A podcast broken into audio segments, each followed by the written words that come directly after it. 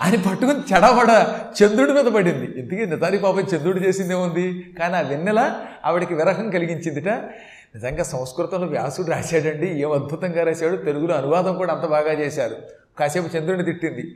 కాసేపు చల్లగాలిని తిట్టింది. ఈ వాయుదేవుడు ఇప్పుడే వేచాలా? ఈ చల్లగాలి వీస్తున్నప్పుడు ప్రియుడు పక్కన ఉంటే ఎంత బాగుండు అనుకుంటుంది కాసేపు. చిలకలు కూస్తున్నాయి. చిలకల్ని తిట్టింది ఈ చిలకల కొలికి. ఓ చిలకల్లారా కోతలు కుయ్యకండి. కూచే కొద్దీ నాకు ఆ ప్రవరుడు గుర్తొస్తున్నాడు అంటుంది. ఒకటేంటంటే ఆవిడ మా చెడ్డ బాధపడిపోయింది. ఆ తర్వాత మన్మధుడికేసి తిరిగింది. ఒరే మన్మథ నీ చేతిలో ఆ పూలబాణాలు పెట్టాడు మహానుభావుడు ఏనాడో బ్రహ్మదేవుడు. ఆ పూలబాణాలు శివుడి మీద వేశావు. శివుడి ఒళ్ళు మండింది. మూడవ కన్ను తెరిచాడు. నువ్వు బూడిదైపోయావు. బూడిదైపోయిన దౌర్భాగ్యుడివి. శరీరం లేకుండా పోయాక ఇంకా ఏడిపిస్తున్నావు. శరీరం విడి ఉంటే కొంతమందిని ఏడిపించేవాడివి కనపడి కొంతమందిని ఏడిపించావు. కనపడక అదృశ్యంగా మనుషుల శరీరాల్లో దేవతల శరీరాల్లో ప్రవేశించి కామమనే అగ్నిని రేకెత్తించి ఎంత గొప్పవాడైనా పాడు చేస్తావు కదరా. హాయిగా తపస్సు చేసుకునే ముని మునుల్ని పాడు చేస్తావు. ఎప్పుడూ జపతపాలతో ఉండేటటువంటి నాలాంటి కన్యామునుల్ని పాడు చేస్తావు. ఇంతమంది మనస్సులని చిచ్చు పెడుతున్న ఓ మన్మథ నువ్వు గనక మళ్ళీ ఎప్పుడైనా రూపం ధరించి నా దగ్గరికి రావాలి నీకు రెండు వాతలు పెట్టకపోతానా? అని కాసేపు మన్మధుడిని తిట్టింది. ఇలా తెల్లవారిపోయింది పాపం. తెల్లవారులు తిరిగి దేవతా స్త్రీ కనుక ఆవిడకి మనకు వల్లే స్నానం సంధ్య ఏం అక్కర్లేదుగా. నోరు కడుక్కోవడం ఏం అక్కర్లేదు. అలా తిరుగుతోందిట. ఐసర మధ్య అనుకున్నాడు ఒక ఆయన. ఇదంతా ఒక ఆయన చూస్తున్నాడు రహస్యంగా. ఆయన పేరు కలి. వాడు ఒక గంధర్వుడు. ఈ కలి అని పేరు కలిగిన గంధర్వుడు ఒకడు చాలా ఏళ్ళుగా ఈ వరూధిని దగ్గరకు వస్తున్నాడు. తరచుగా వచ్చి వరూధిని నేను గంధర్వుణ్ణి. నాకు చావు లేదు దేవతని. నువ్వు దేవతా స్త్రీవి. మనిద్దరికీ జోడీ కుదిరితే బాగుంటుంది నన్ను పెళ్ళి చేసుకోవా? అని ఎన్నోసార్లు అడిగేట. ఆవిడ ఛీ హో అని ఎడంకాలతో తన్నింది. ఇది ఎప్పటికీ చాలా ఏళ్ళుగా జరుగుతోంది ఇది. ఇప్పుడు వాడు చూశాడు. నా కసి తీరింది అనుకున్నాడు వీడు. నేను వచ్చి నీ కాళ్ళు పట్టుకుని ప్రేమించు వివాహం చేసుకుంటే చీ పో అని ఎడంకాలతో తన్నేవా? ఇప్పుడు వాడు బాగా తోసాడా అంతే. నా పాటలు ఏమిటో నీకు తెలిసాయి. అందుకే భగవంతుడు ఉన్నాడు అన్నట్టు ఇప్పుడు ఈ కష్టం చూసి. దేవుడు ఉన్నాడమ్మా దేవుడు ఉన్నాడు. ఒకళ్ళని కష్టపెట్టావు నీకు కష్టం కలిగింది. నా ఇష్టం తిరస్కరించావు నీ ఇష్టాన్ని వాడు తిరస్కరించాడు. అనుకుని వాడు ఏమన్నాడు? ఒక్కొక్క వేళ్ళ పద్మముఖులల్ల మీ చేయుదురు. ఏమిటో ఆడవాళ్ళ మనస్సు. నేను అల్లే సొమ్మబడి నా మీద పడకండి. వాడెవడో అనుకుంటున్నాడు? అది నేను చెబుతున్నాను. ఈ స్త్రీల మనస్సు ఎవరికీ తెలియదు బ్రహ్మకు కూడా తెలియదు. ఒక్కోసారి ఏమో పనికి వాళ్ళని వాడిని ప్రేమిస్తారు. గొప్పవాడు వెంటబడితే వాడిని చీపమ్మంటారు. వద్దు బాబోయ్ అన్నవాడు వెంటబడతారు. క్షణ క్షణముల్ జవరాండ్ర చిత్తముల్. ఈ జవరాళ్ళ హృదయాలు క్షణక్షణం నాలాంటి దేవతామూర్తి వచ్చి వెంటబడితే నన్ను పొమ్మంది. ఇప్పుడు తపస్సు చేసుకున్న వైరాగ్యవంతుడిని పట్టుకుంది. వాడు ఇప్పుడు ఈవిని పొమ్మన్నాడు. ఇంతే. ఇప్పుడు భగవంతుడు నాకు ఒక ఉపకారం చేశాడు. నేను దేవతని గంధర్వుణ్ణి. నాకు కామరూప విద్య తెలుసు. ఏ రూపం కావాలంటే రూపం ధరిస్తాను. నేను ఈ రూపంతో పెడితే ఓ తాపు తంతుంది ఆవిడ. కాబట్టి ఇప్పుడు ఆవిడ దగ్గరికి ఈ రూపంతో వెళ్ళకుండా ఆవిడ ఏ ప్రవరుణ్ణి ప్రేమించిందో ఆ రూపం ధరించి దగ్గరికి వెళ్ళానా? నా తాపం తీరుతుంది ఆ రూపం వల్ల ఆవిడ తాపము తీరుతుంది మా ఇద్దరికి సుఖం కలుగుతుంది. పరమేశ్వర నువ్వు ఎంత గొప్పవాడు? నువ్వు ఉన్నావోయ్ గాడ్ ఈజ్ దేర్ అనుకున్నాడు ఇప్పుడు ఈ రకంగా నన్ను అనుగ్రహించాడు అనుకున్నాడు. ఎవడు కూడా వాడిది కదా? వెంటనే తన మహామహిమతో అచ్చం ప్రవరుడు ఎలా ఉంటాడో అలాంటి రూపం ధరించేశాడు. ధరించి ఈయన మాయాప్రవరుడు కదా? ఆవిడ కోసం ఎదురు చూస్తూ ఆవిడ ఎప్పుడు వస్తుందా? ఆవిడ కంట ఎలా పడదాం అనుకుంటూ ఆవిడ వచ్చేటటువంటి మార్గంలో అక్కడ ఒక తోట ఉంది. ఆ తోటలో చేరి ఏదో పువ్వులు ఆకులు కోసుకుంటున్నట్టు దొంగ సంధ్యావందనం నటించడం మొదలెట్టాడు. అసలు సంధ్యావందనం చేసేవాడు కంటే ఈ కపటంగా ఉన్నవాడు బలి నటిస్తాడంటే పక్కవాడు చూస్తున్నాడో లేదో ఆయన అర్ఘ్యం పోస్తాడు. అలా నీళ్ళు అర్ఘ్యం ఇస్తూ నటించడం మొదలెట్టాడు. దూరం నుంచి చూసింది ఈవిడ. అమ్మో దేవుడున్నాడు. లేకపోతే వీడు వెళ్ళిపోయాడు అనుకున్నాను ఆ దారి వాడికి ఎలా తెలుస్తుంది? దారి తెలియక ఇక్కడే చిక్కుకుపోయినట్టున్నాడు. ఏమైతేనే ఇప్పుడు నా కళ్ళబడ్డాడు. రాత్రి అంటే నిన్న సాయంకాల సమయంలో ఏదో విసుగుతో అలా అని ఉంటాడు. ఇప్పుడు రెండు మూడు సార్లు బతిమాలతో లొంగపోతాడా అనుకుని పాపం కన్నీళ్ళు పెట్టుకుంటూ దగ్గరకు వచ్చి దగ్గరికి వెడితే ఏమంటాడోనని తోసేస్తాడేమోనని కొంచెం దూరంగా నిలబడి ఈ కన్నీళ్ళు కారుతూ ఉండగా ఇలా అందిట ఏలరా ఈ చలంబుడిగి ఏలరా ఏలర ఈ చలం ఏలర బాలరసాల మాలతి జాలములో శశాంక కరజాలములో వలవల్త అశ్రువుల్ జాలుగా నాలుగు జాలు ఇక జాలు భవం వనునంత కాకకున్ పాలయి రాత్రి పంచశరు బారికి చిక్కితి నీకు దక్కితిన్. ఎందుకురా? ఒకదానికేమో ఏలరా అంటే ఎందుకురా అని అర్థం. ఈ చలంబుడిగి ఏలరా ఈ పట్టుదల విడిచిపెట్టి నన్ను ఏలుకోరా అంది. ఎందుకురా నీకు ఈ పట్టుదల? అది విడిచిపెట్టి నన్ను ఏలుకోరా నేను రాత్రంతా చంద్రుడి కిరణాల వెన్నెలలో ఇక్కడున్నటువంటి మామిడి చిగుళ్ళ మధ్యలో ఇంకా చల్లని గాలి మధ్యలో ఈ ప్రదేశమంతా నీ కోసం తెగ తిరిగాను. ఓ పక్కన తీయ మామిడి చెట్లు. ఈ తీయమావిడి చెట్ల కల్లుకున్నటువంటి తీగలు ఇటువంటి తీగల యొక్క సువాసన మధ్యలో ఈ అడవిలో చంద్రుడి వెన్నెలలో రాత్రి నాలుగు జాలు అంటే నాలుగు జాములు ఇక చాలు జీవితం అన్నంత బాధపడ్డా. అవడానికి నాలుగు జాములవి. ఈ నాలుగు జాలు నా ప్రాణానికి ఇంక ఈ శరీరానికి చాలు. అంతమైపోతే బాగుండన్నంత బాధ కలిగించిందంటే చచ్చిపోదాం అనుకున్నాను. కానీ దేవతా స్త్రీ అవటం వల్ల నేను దురదృష్టవశాత్తు ఆత్మహత్య చేసుకోలేకపోయాను. దేవతలకి చావు ఉండదు. ఆ విషయం నీకు తెలుసు నువ్వు మానవుడివి గనక. ఈయన లోపల గింజుకుపోతున్నాడు మానవుడు అనగానే. ఈయన గంధర్వుడు కదా? అందుకని ఆవిడ అన్న మాటలన్నీ జాగ్రత్తగా వింటున్నాడు. మేము దేవతలం కనుక అమృతపానం చేయటం వల్ల ఆత్మహత్య చేసుకుందామన్నా కుదరదు చావు ఉండదు. చావు లేక విరహం అనేది చచ్చే చావు అవుతూ ఉంటే నాలుగు జాములు నానా బాధపడ్డాను. ఆ మన్మథ బాణాలకి ఎంతో బాధపడ్డాను. వలవంతా అనడం ద్వారా మన్మథ బాధకి గురైపోయాను. ఆ పంచశరుడి బారికి చిక్కాను నీకు దక్కాను. ఇప్పుడైనా పట్టుదల విడిచిపెట్టు అని పరిపరి విధాలుగా బాధపడుతూ ఉంటే ఆయన అసలు ప్రౌరుడైతే కిక్కురుమనేవాడు కాదు. వీడు కపట ప్రౌరుడు కదా మాయా ప్రౌరుడు కదా. కొంచెం తలేలా తిప్పి అంతేనంటావా ఓ రోధిని అంతకాక ఇంకెంతలే ఇంటికా వెళ్ళలేను. దారి తెలియదు. నువ్వా పంపవు. ఇంటికి వెళ్ళకపోతే మా వాళ్ళు ఎలాగో బెంగ పెట్టుకు చచ్చిపోతారు. వాళ్ళు చచ్చిపోయినా పర్వాలేదు నువ్వు బతికితే చాలు అది నా కోరిక. కొంతమందిని చంపినా కొందరినైనా బతికించమని శుక్రాచార్యులు వారు చెప్పారు. ఈయన వక్రాచార్యులు అండి. అందుకని ఏమంటాడు శుక్రాచార్యుడు చెప్పాట కొందరు చచ్చినా కొందరు బతికించమని. అంటే ఇంటి వాళ్ళు పోయినా కనీసం ఈ స్త్రీనా బ్రతికించమని చెప్పాడు.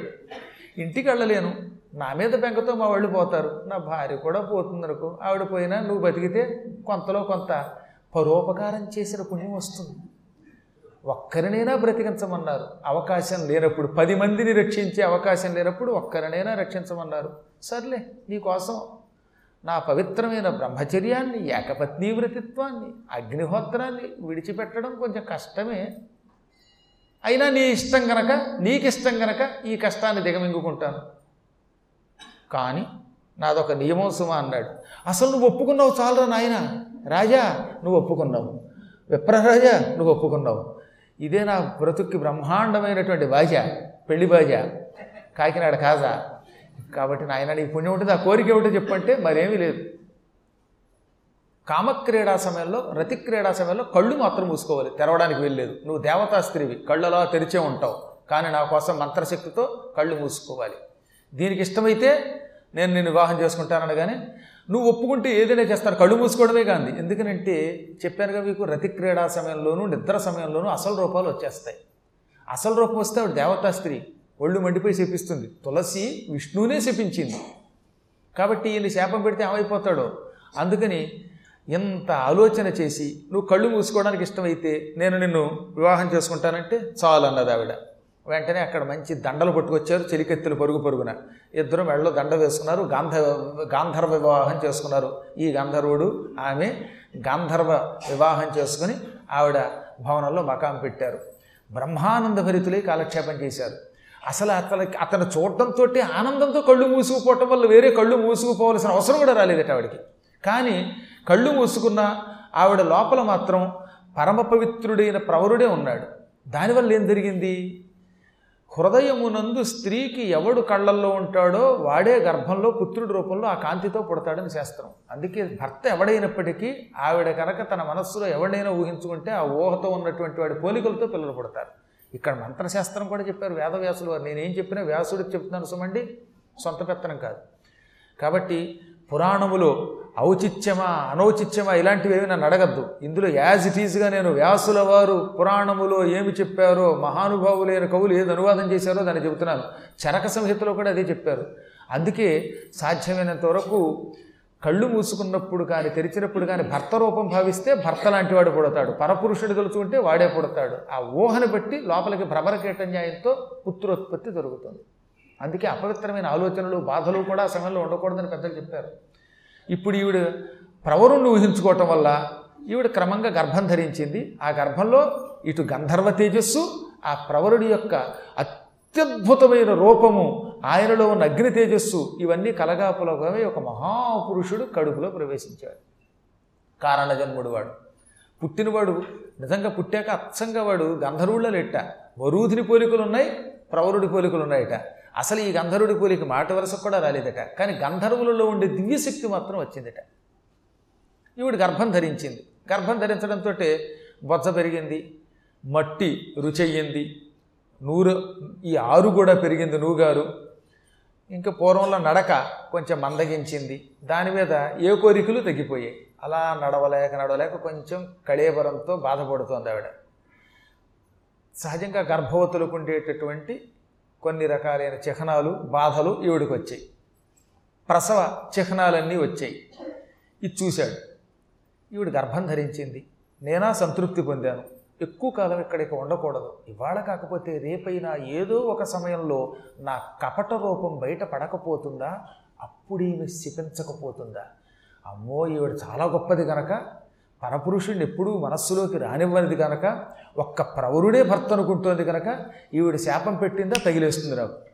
కాబట్టి ఇంకెక్కడి నుంచి మెల్లిగా తప్పుకోవడం మంచిది అనుకున్నాడు వీడు. ఓ రోజున ఆమె దగ్గరకు వచ్చాడు.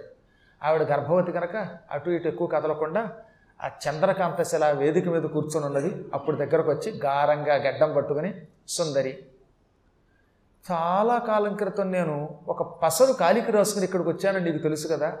ఆ పసరిచ్చిన ఆయన ఒక ఔషధ సిద్ధుడు. ఆ సిద్ధుడు కాలికి పసరు రాశాడు. ఆ పసరుతో ఇక్కడికి వచ్చాను? అది కరిగిపోయింది. ఏదో దైవవశాత్తు నీలాంటి పరమ దేవతా స్త్రీ సౌందర్యవతి నా భార్యను పడింది నా భార్య అయ్యింది. ఇప్పుడు నాకు పసరిచ్చిన సిద్ధుడు కనబడ్డాడు ఇందాక. సిద్ధుడు కనబడ్డాడు ఈయన కోసం ఆ సిద్ధుడు కనబడి ఏన్నైనా ప్రవరా ఎక్కడున్నావు ఏమిటన్నాడు ఏం చేయనండి? పసరు కొట్టుకుపోయింది ఇక్కడ ఉండిపోయాను? ఇక్కడ ఇంకో కాపురం పెట్టానండి ఒక ఆవిడ వివాహం చేసుకున్నానంటే ఆయన తెల్లబోయి నువ్వు ఏకపత్ని వృత్తుడివి రెండో పెళ్ళి చేసుకున్నావు అంటే ఏం చేయనండి? ఒక గంధర్వ స్త్రీ ఒక దేవతా స్త్రీ ఏడుస్తోంది ఆవిడ రక్షించడం కోసం పెళ్ళి చేసుకున్నానని చెప్తే పర్వాలేదులే దేవతల్ని రక్షించడం మంచిదే అని ఆయన నాకు హితవు చెప్పి కానీ నాయన మరి నీ కుటుంబాన్ని చూడవా అన్నాడు. ఏమైందండి అన్నాను. ఏం చెప్పను ఆయన నువ్వు ఏళ్ళు తరబడి ఇక్కడ ఉండిపోయావు ఇక్కడే ఉండిపోయావు. దాంతో మీ నాన్నగారు నీ కోసం ఏడ్చి ఏడ్చి కళ్ళు పోగొట్టుకున్నాడు. మీ నాన్నగారు గుడ్డివాడైపోయాడు రా మీ అమ్మేమో ముసలిదైపోయి ఇంట్లో పడి మంచం పట్టింది. అమ్మ నాన్న ఏడుస్తున్నారు. మీ ఆవిడ అన్నం తినక చిక్కిపోయింది ఇలా అయిపోయింది. వీళ్ళు ఆవిట ప్రవరుడి భార్యట ఈయన లేక చిక్కిపోయింది పాపం. ఆవిడ మంచాన్ని పట్టేటట్టు ఉంది శిష్యులంతా ఎవరి దారి వాడు చూసుకున్నారు. మొత్తం ఆ రెసిడెన్షియల్ స్కూల్ అంతా మూతపడిపోయింది. గురుకులం అంతా మూతపడింది. పొలాలు ఎండిపోతున్నాయి. రైతులు కౌలు చేయక నీ ఆదాయం తగ్గిపోయిందని ఎన్నో చెప్పుకొచ్చాడు. అది వినగానే మనస్సు చివుక్కుమన్నది. నేను ఆయన్ని బతిమాలి పసరు ఇంకా తీసుకున్నాను. ఈసారి పసరు కాలికి ఎప్పుడు కావాలంటే అప్పుడు రాసుకోవచ్చు ఇక్కడికి రావచ్చు కొట్టుకుపోకుండా డబ్బాలో వేసుకున్నా. ఆయన ఒక ఖాళీ డబ్బా అది. దాంట్లో ఏముందో ఆవిడకి ఏం తెలుసు? ఓ డబ్బా చూపించి దీని నిండా పసరే. ఎప్పుడు కావాలంటే అప్పుడు రాసుకుని నీ దగ్గరికి రాగలుగుతాను. ఒక్కసారి మా ఇంటికి వెళ్ళి వస్తాను. మరేమనుకోకు. పురిటికి వచ్చేస్తాను సుమా. నీకు సిజేరియన్ కాకుండా నేను చూసుకుంటాను. మరేం పర్వాలేదు. అనగానే పాప ఆవిడ తప్పదంటారా? తప్పదంటారా? అంది. నీకు తెలియందేముంది తల్లిదండ్రుల్ని సేవించటం ఉత్తములైన పుత్రుల యొక్క ధర్మం. ఎంతైనా పెద్ద భార్య పెద్ద భార్య. ఆవిడ చూసి వచ్చేస్తాను నా మాట నమ్ము. నేను మాట అన్నానంటే మాటే. గంగానది నీళ్ళ మీద పారేసిన మూట. చెప్పకుండా చెప్పాడు. నీళ్ళ మీద రాత. వస్తాననగానే పాప ఇదేం పట్టించుకోకుండా ఆవిడ గర్భవతి కనుక పూర్వం ఉన్నంత వ్యామోహం కొంత తగ్గుతుందండి అందువల్ల సరే అయితే తొందరగా రావాలి సుమా. పురిటికి మాత్రం రావాలి సుమా. అబ్బాయికి పేరు మీరే పెట్టాలి సుమా అని చేతిలో చెయ్యించుకుంది అలాగే అన్నాడు ఆయన. అమ్మయ్య అనుకున్నాడు. ఆవిడ వదిలిపెట్టాడు. దూరంగా వచ్చాడు. అసలు రూపం ధరించాడు. మాయమైపోయాడు. మళ్ళీ కనబడితే ఒట్టువాడు వాడి జీవితంలో. ఆ ప్రవరుడు కనపడలేదు. ఈ మాయాప్రవరుడు పోయాడు. ఈవిడ మాత్రం పాపం రోజు ఎప్పుడు వస్తాడా ఎప్పుడు వస్తాడా ఎదురు చూసింది. క్రమంగా గర్భం అభివృద్ధి చెందింది. ఒక అత్యంత పవిత్రమైనటువంటి నక్షత్రంలో పూర్వాభాద్ర నక్షత్రంలో ఆంజనేయుడంతటి మహానుభావుడు పుట్టిన పవిత్ర నక్షత్రంలో కర్కాటక నగరంలో అది కూడా అభిజిన్ ముహూర్తంలో పదకొండు గంటల నలభై రెండు నిమిషాలకు ఒక పవిత్రుడైన పుత్రుడు పుట్టాడు. ఆయన అగ్నిహోత్రుడు ఎలా వెలిగిపోతున్నాడో అలా వెలిగిపోతున్నట్ట. అగ్నిహోత్రుడిలా వెలిగే కాంతి కేవలం ప్రవరుడి దగ్గరే ఉంది. ఆ ప్రవరుడే మనస్సులో ఉండడం వల్ల పుట్టినవాడు కూడా సొంత కాంతితో వెలిగిపోతున్నాడు. అందుకే స్వరోచి అని పేరు పెట్టారట. ఆకాశవాణి చెప్పింది స్వరోచి ఇతడు అగ్నివలే తన సొంత కాంతితో వెలిగిపోతాడని. ఈ స్వరోచి అనేవాడు తల్లి యొక్క అనుగ్రహంతో మొత్తం గాంధర్వ విద్యలు నేర్చుకున్నాడు. తల్లి అప్సరస కాబట్టి మహామహిమలు మంత్రాలు నేర్చుకున్నాడు. గంధర్వుడి లక్షణాలు వచ్చాయి. తెలియకుండానే ప్రవరుడి మనస్సులో ఉండడం వల్ల ప్రవరుడికి ఉన్న వేద విద్యలు వచ్చాయి. అక్కడ మహానుభావులైన వశిష్ఠుడి వంటి ఋషులు ఉన్నారట ఆ సమయంలో. వాళ్ళందరూ ఈ కుర్రాడికి అన్ని పాఠాలు నేర్పారు. ఎన్ని విద్యలు నేర్చుకోవాలో అన్ని విద్యలు నేర్చుకున్నాడు ఆయన. అన్నిటికీ మించి కోదండ పాండిత్యం నేర్చుకున్నాడు. ఆయన విల్లు ఎక్కుపెట్టి బాణం వేస్తే గురి తప్పేది కాదు. ఆ చుట్టుపక్కల ఉన్న హిమాలయ పర్వతాలకు పక్కన ఉన్న పల్లెటూళ్ళు గ్రామాలు ఇటు దేవతలు మానవులు అందరూ కూడా ఈయన్ని సేవించారు. నిజానికి ఈయన అప్సరసపుత్రుడైన మానవుడిని మనస్సులో భావించటం వల్ల ఈయన మాత్రం కంటి మీద రెప్పపాటు చెమట మల మల్లాంటి వాడై మానవుడిగా పుట్టాడు. దేవతగా పుట్ల. కేవలం మానవుడిగా పుట్టాడు. ఈ మానవమాత్రుడైన ఈయన పరాక్రమవంతుడు గనక చుట్టుపక్కల ఉన్న వాళ్ళంతా అతన్ని రాజుని చేశారు. ఋషులు కూడా నాయన ఈ హిమాలయ పర్వతం చుట్టూతో ఉన్న సామ్రాజ్యం అంతా ఏలు ఇక్కడ నీకు ఒక చిన్న రాజధాని కడతామని ఒక గొప్ప రాజధాని కట్టించిచ్చారు. ఆ రాజధానిని తీసుకుని ఈ స్వరోచి ఒక ధర్మబద్ధమైన పరిపాలన చేశాడు.